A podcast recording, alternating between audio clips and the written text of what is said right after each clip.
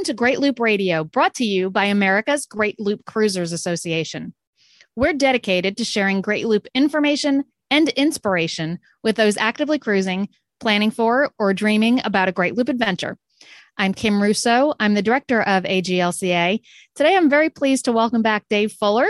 Dave is the director of education for the U S Coast Guard Auxiliary. And our topic today is going to be to talk a little bit about what boater education courses there are available to people who are new to boating or who want a refresher as they're getting ready to start the Great Loop. So before I bring in Dave and we start the conversation, I want to take a moment, as always, to recognize and thank our Admiral sponsors who support A G L C A at the highest level.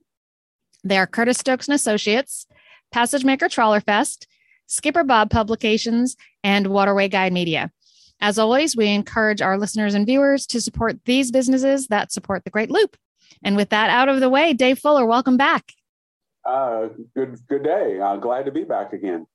Yeah, and we appreciate you taking the time because I know you're extremely busy these days with your, your duties and your passion for what goes on at the Coast Guard Auxiliary. So I know you're between uh, conferences, and we appreciate you taking a little bit of time for us today.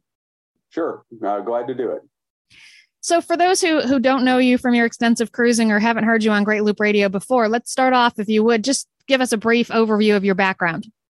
Well, uh, my wife, Nan Ellen, and I are, are both loopers. Um, we were on the loop back in twenty twelve through twenty fourteen. I did it in uh, in large segments, primarily due to some uh, uh, some personal things here at home, and uh, loved every minute of it. I've I've been in uh, boating for uh, uh, a good number of years, and um, right after uh, nine eleven, I decided that I wanted to be a part of something a little bit bigger, so I joined the Coast Guard Auxiliary. Actually, they recruited me as a watchstander since I'm also a ham radio operator. For those hams out there, my call is uh, K four D M F. But uh, that's how they got me in. And once I got in, I found out that, gosh, these folks do a whole lot more than just stand radio watches. And uh, so I've kind of leveraged my corporate background and and worked my way up through the uh, through the ranks. And uh, currently I'm serving as uh, director of education for the Coast Guard Auxiliary. Uh, really think that Uh, what we're doing is having an impact on the entire recreational boating safety industry. And uh, we're out here all trying to make a difference. So yeah. And, and we appreciate all that you do for safe boating and for the industry. And of course, who better than the director of education for the Coast Guard Auxiliary to fill us in a little bit about what education is available for boaters who are looking to uh, beef up their boating resume, so to speak. Um, and we've been getting a lot of questions lately from some of our members um, and some of people who hope to be loopers one day about what education opportunities are available to them. So let's kind of start from the beginning for somebody who's brand new to boating or perhaps who just really wants a good refresher. What's the best place for them to get started with their boating education? Well, well, Kim, I know it sounds kind of cliche, but start with the basics and, and take a bo- basic boating safety class. Um, you know, there's some people out there that want to take a a full-blown captain's license course as a first step. And, and you know, while some can handle it, this can be overwhelming uh, to, to others. So my advice would be to start simple and just work your way to more complex and, and more involved. You know, it's interesting you ask about a refresher. Um, you know, even experienced captains tell us that they learn something new, even with our entry-level courses, is you know, things change over time, and it may have been a while since they've had their their last opportunity uh, for education. Um, I wanted to point out that there's three primary methods of course delivery that's in use right now in the industry. The first, of course, is the traditional classroom. You know, you have a live in-person instructor, or you have multiple instructors with interaction with other students and maybe some hands-on opportunity for teaching aids to be demonstrated. You know, there's there's time to learn from other students as well as the instructor. And uh, this method of delivery provides perhaps the best opportunity for learning to occur and for later recall. Um, the next method is a class delivered virtually. So think, think Zoom. Um, you know, there are similar advantages to classroom delivery in that you have the live interaction with other students and you have the instructor team, of course. But um, what you give up is you don't have the hands-on opportunity with teaching aids. Um, it still requires a specific day and time to attend the class, but does offer the advantage of, of taking it from your home without having to commute to the classroom. And then the last method is an online class. And these are generally pre-recorded, pre-packaged courses that may or may not have interactive capabilities. The disadvantages include really no ability to ask the instructor, no learning from other students, no teaching aid, you know, kind of the show and tell part, and no one really to engage uh, with other advices. For example, where's the best places to boat in this area? Are there any local hazardous conditions? Where's the good places to go? So, you know, the biggest advantage to the online courses is that you get to learn on your time and your schedule. And the biggest disadvantage is that the knowledge retention rate for these classes are pretty close to the bottom, especially for those classes that are not interactive. Everyone does learn a little differently, and everyone has their preference. Now, my personal preference, I'm an old school kind of guy, and I like to stand and deliver. So my preference in this order is, uh, number one, my first preference is classroom instruction. Number two would be virtual. And three would be the online pre-recorded uh, canned presentations. But the way I look at it is that any class is better than no class. So each has their advantages, but if you want the very best experience, classroom delivery with great instructors is pretty hard to beat. Yeah, and I think um, one of the things I love that you mentioned in there, Dave, about the classroom instruction is the local knowledge and the local connections um, with other boaters in your area. And we'll talk a little bit more about that as we go through. But, you know, starting from the basics, more and more states every year, it seems, are passing laws that require a basic boating safety course to be able to operate a boat in their state. Um, all of them that I've seen so far do uh, recognize for non-local boaters. So if you're just cruising through on the loop, they will recognize a certificate that you have from your home state, as long as it is a NASBLA approved course. So tell us a little bit, you know, that phrase is thrown out a lot. Um, so explain what a NASBLA approved course means for those who have never really come across that before. Okay, really good. Actually, uh, Kim, most states do use the NASBLA standard as their benchmark uh, for the state boating requirements uh, of education, where the states that, that have laws, um, they, they tend to use those, those standards. Um, NASBLA, everybody wonders, what the heck is that thing? Well, it's the initials N A S B L A stand for the National Association of State Boating Law Administrators. Those folks are the legal authority person at the state level who is in charge of enforcing the various state laws. And of course, they also influence their state legislatures. Did I say that right? Legislators to pass yes. those laws. I always get that one confused too. So uh, NASBLA has done a pretty good job over the years of positioning itself as a liaison between the states, and uh, they try to bring standardization to the extent that's possible.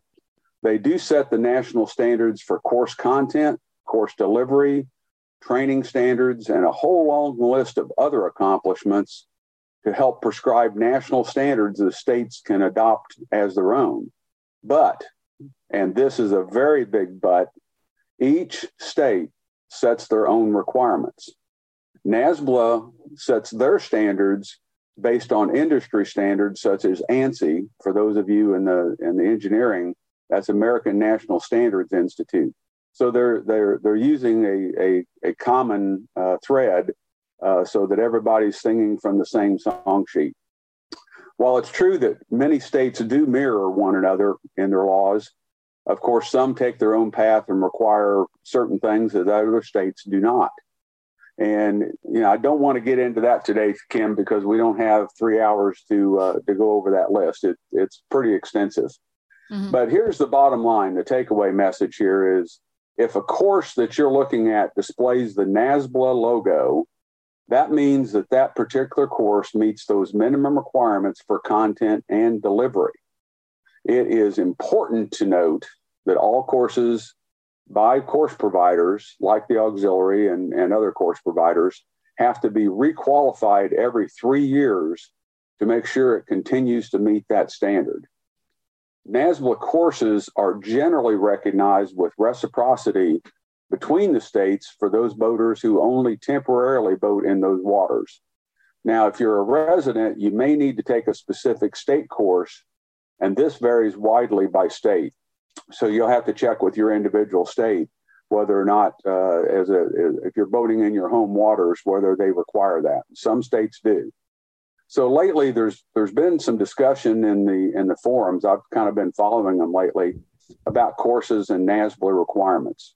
And I just came back from an industry conference in Washington, D C, which was the International Boating and Water Safety Summit. And uh, several of the uh, state boating law administrators were there in attendance. And I, actually, I asked this question of several of them that were there.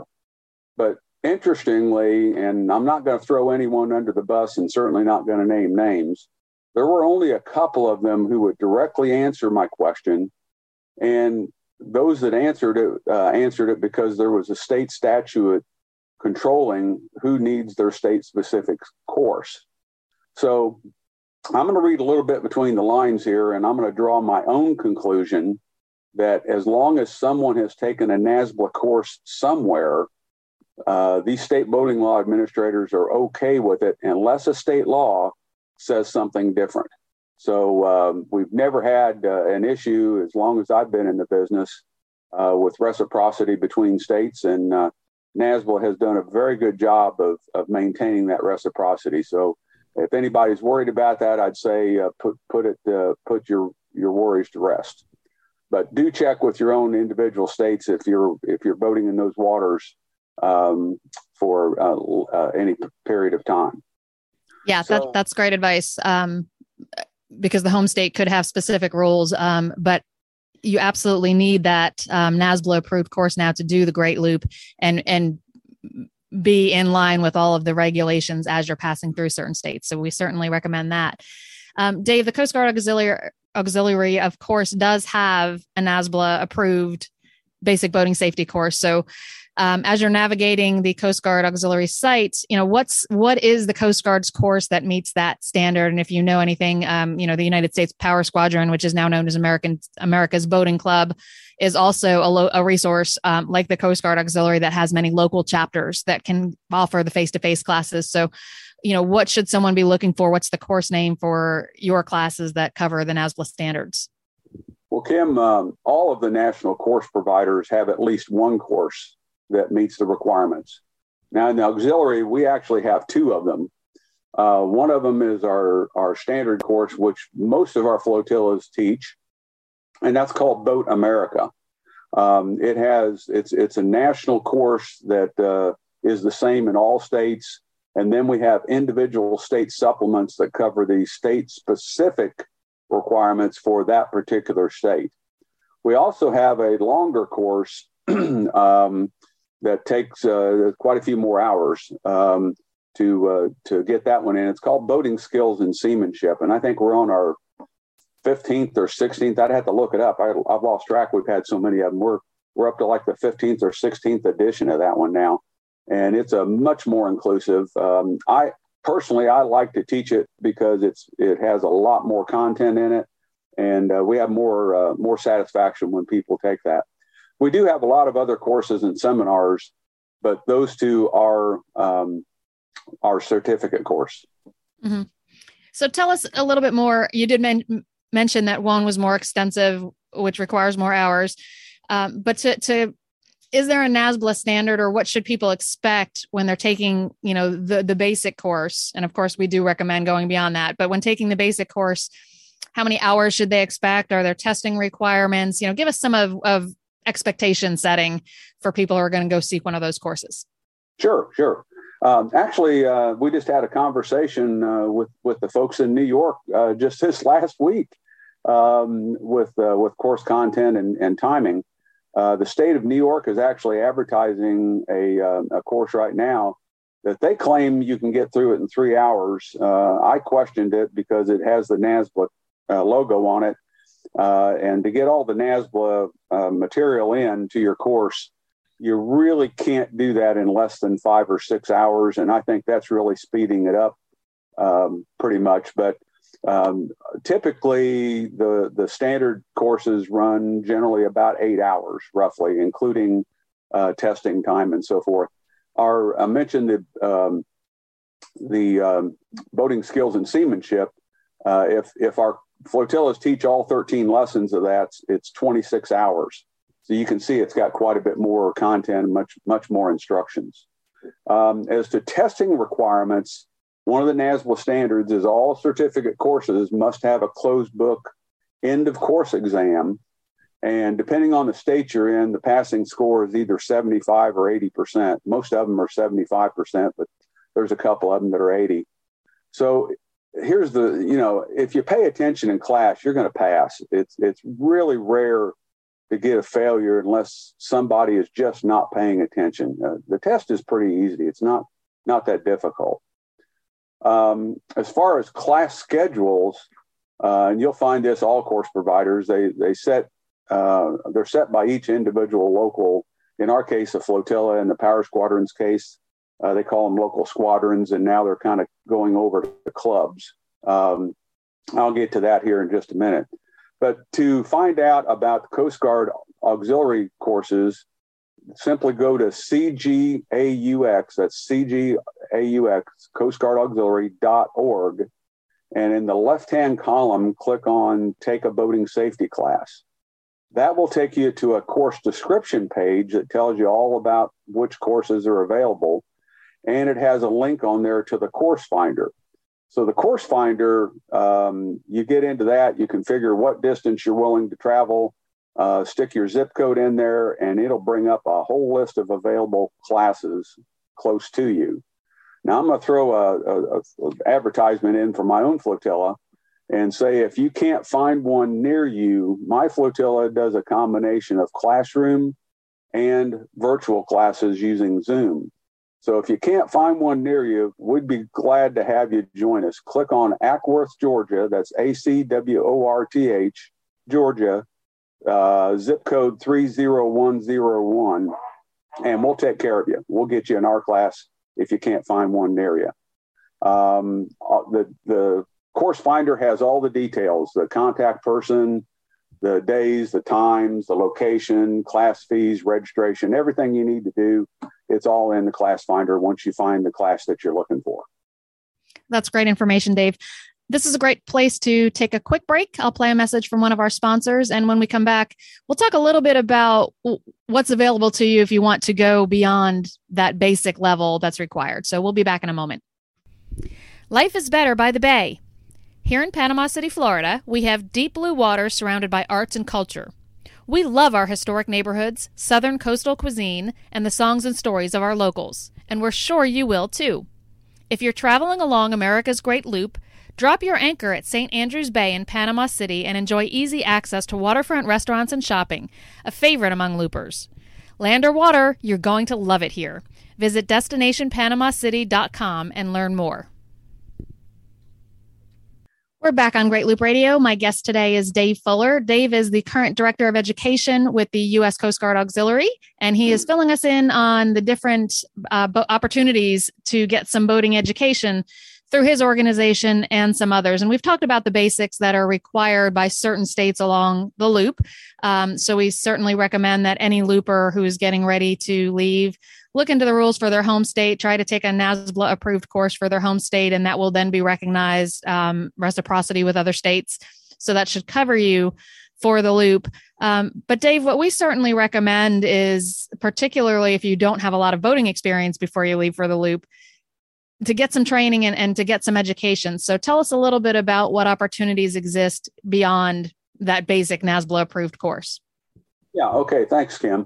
Yeah, the, there's a lot of course providers out there. Um, I don't know, probably somewhere on the order of maybe fifty total, if you don't include the states, just uh, just other providers. Um, most of them have advanced educational opportunities. I'll give you a good example. The U S. Power Squadrons have a has an entry-level course that's very similar uh, to my Boat America course, and theirs is called America's Boating Course Third Edition. Um, going beyond that, they have a series of educational opportunities um, you know, that go from basic to really highly advanced navigation. I'm what I'm talking here is navigation by sextant. If somebody wants to learn how to navigate by sextant, the Power Squadron's got a class for you. Um, they uh, they also offer like electrical systems, engine systems, weather, communications, uh, a whole list of specialty courses and seminars. Um, there are multiple captain's license courses that are available commercially from all kinds of different providers. And pretty much all of them guarantee you'll pass the test and get your credentials, um, assuming, of course, you can obtain your uh, transportation worker I D card, which is part of the process. There's a lot of, you know, that some people that, that take those captain's license courses do it for educational value. And, of course, some wish to use that credential to, to make a buck or two. And those are, of course, personal choices uh, each person has to make if you're willing to, to pay the fees for the class. Um, in the auxiliary, we offer something that nobody else can offer uh, in our advanced courses. Um, our members can choose to enter the boat crew training program and be qualified as boat crew re- using the training standards and material developed in accordance with Commandant's instruction. And this is the same standard used to train active duty Coast Guard members for crew on their boats. The next level up for auxiliarist after boat crew is the coxswain rating, and that's the leader and in, the person in charge of the boat. Um, this requires a great deal more classroom and on-the-water skills training and has many of the same components of a, of a commercial captain's license. Um, obtaining the coxswain qualification generally takes about two years to complete, depending on your location. Of course, the folks in Florida, they have that year-round season there, so they can get it done a little sooner. But uh, our members have to study the material, they have to pass a written test, and then they have to demonstrate mastery of each of the required on-water skills to uh, earn the qualification. And then they have to requalify every three years uh, while a qualifications examiner, usually it's an active duty uh, bosun's mate, um, is running the checklist uh, for demonstrated tasks. So our qualified members have to maintain a minimum hours annually and attend all the workshops and additional training. And this training is essentially the same training that the active duty uses to qualify their crews. So by becoming crew or coxswain qualified, you've been trained to U S Coast Guard standards for their crews. And of course, to avail yourself of this, you uh, you do have to be a member of the auxiliary to take the training, which is all part, you know, of the membership, and uh, of course is free. So that's that's a great option, and and I actually was not aware of that either. I didn't know that you could go that far with the training in the Coast Guard Auxiliary and that it was free uh, with your membership. So that's, that's pretty, some intense training, and sounds like it'd be really useful. How well does that skill set, if you're kind of being trained um, in the same way that active duty Coast Guard is trained, how well does that translate to a recreational person like a looper? You know, obviously it's going to be useful skills, um, but t- tell us a little bit about what the differences they might find in piloting and crewing their own recreational vessel versus what the training might be for an active duty Coast Guard person. Well, actually the skill set is pretty much identical. Um, mm-hmm. You know, you, you have to know all of the navigational uh, issues. You uh, certainly have pounded into your head from day one and multiple times every time you go out on the water, something we call situational awareness. And what we know from the accident statistics, Kim, is the number one reason that accidents occur uh, is failure to keep a, a proper lookout, failure to have situational awareness. And uh, we hammer that into our people uh, from the very day that they pick up the book and start studying. Uh, pay attention to what's going on around you, know what's going on around you, and take whatever action you have to take. You know, the N A V rules even addresses that. And they say, even if you got to break one of these rules to avoid a collision, avoid a collision. And um, so we pound that in pretty, pretty early. And it uh, it translates over very well to the recreational boaters. Yeah. And I think, you know, beyond boating safely, I think that situ- situational awareness also speaks to um boating etiquette, because uh, as as we're out here cruising, you know, we do see some boats that are not really following the rules of the road. And in some situations, maybe that's not horribly dangerous in certain places, um, but it still kind of shows that you're perhaps a novice boater and, you know, perhaps not being completely, um, well, following the rules of the road. And it, it's, it's, people notice that. um, and, and I think it's just useful when you're flying that A G L C A burgee to understand the safety aspect, but also the rules of the road. So, um, you know, we can keep people seeing that burgee and thinking, well, there's an experienced boat, or there's somebody who cares about boating and the other boats on the waterway. Um, so that's what I'm, I'm hopeful people will get from the classes, or, or the full gamut of how to boat. You know, most places don't require a license like they do to drive. Um, the boating safety courses for, for most experienced boaters are extremely easy to pass, but as you said, they still learn things. So I'm really hopeful that, um, people getting ready for the loop will, um, make use of these tools available to them. And beyond that, we we did touch a little bit upon um, the social and community aspect of the auxiliary, as well as America's Boating Club. Um, so talk a little bit more, if you would, about that, because it's not just classes, it's a connection to other boaters of all different experience levels in your area. Yeah, well, you know, the auxiliary is, and I'm going to be a little biased here, and I'm going to say that We're we're a premier volunteer service, and we engage in a lot of missions, not just in support of the Coast Guard, but also in support of the recreational boating community. Um, you know, when we're under Coast Guard ordered missions, such as patrols, and then when traveling for schools and training, uh, the Coast Guard does reimburse our expenses, but of course we're not a paid service, so we don't make any money off of this. Uh, recreational boating safety is job number one for the auxiliary, and that's made up of education, which is my my responsibility. And then we have vessel examinations. You know, we do free uh, vessel safety checks on on uh, vessels and uh, and help uh, boaters comply with the legal requirements, and then give them a little bit of advice. And then we have a community outreach division that uh, helps get our message out. You know, when we do do uh, when we perform the patrols, it's important to note that we do not have law enforcement authority. Congress specifically prohibited us from having law enforcement authority. But we do have a pretty large and diverse membership that have life skills that are very high value to the Coast Guard. And a couple of examples uh, that have really uh, come online in the past couple of years, we have um, uh, some ministers. We have clergy support uh, helping support the Coasties. Uh, we have financial planners who help the Coasties uh, with financial advice. Uh, food service folks that work in the galleries, uh, you know, that work in the galleys. And, of course, that's always a favorite of the local station crews. Somebody come in and cook for them. Um, our radio watchstanders, which is how I joined the auxiliary and how why I joined the auxiliary, they go in and relieve active duty member and, and uh, stand radio watches. So when you're calling the Coast Guard on the radio, it's entirely possible you're talking to an auxiliarist. Um, we have pilots who fly their own aircraft on Coast Guard missions, uh, sometimes first light searches, sometimes ferrying admirals around. Uh, we have doctors, we have nurses, we have dentists providing direct medical support for Coasties. Uh, some of our members are even qualified to teach active duty classes, and some are attached to the Leadership Development Center at the Coast Guard Academy.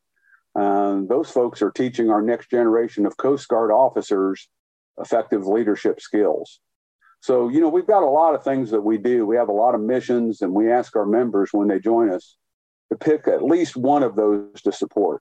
Um, I personally took on several of them and uh, uh, decided that uh, education was probably where I wanted to be, so I, I moved along that path. And yeah. um, so... There's a, there's a lot of things that you can do with the auxiliary.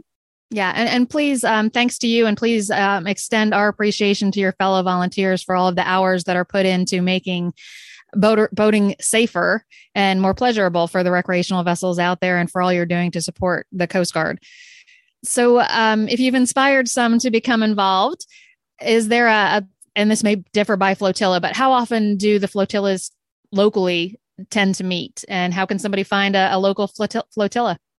Well, generally flotillas meet uh, in general once a month, and of course with COVID the last couple of years, that's put uh, you know uh, a little bit of different time schedule on them. But like our flotilla has has hybrid meetings where some people that feel comfortable come in person, and the rest of them join by Zoom. Mm-hmm. But uh, how do you find a local one? It's pretty easy. You just go to the main webpage, which is C G A U X, Now, let me start over. C G A U X dot org, as for Coast Guard Auxiliary dot org.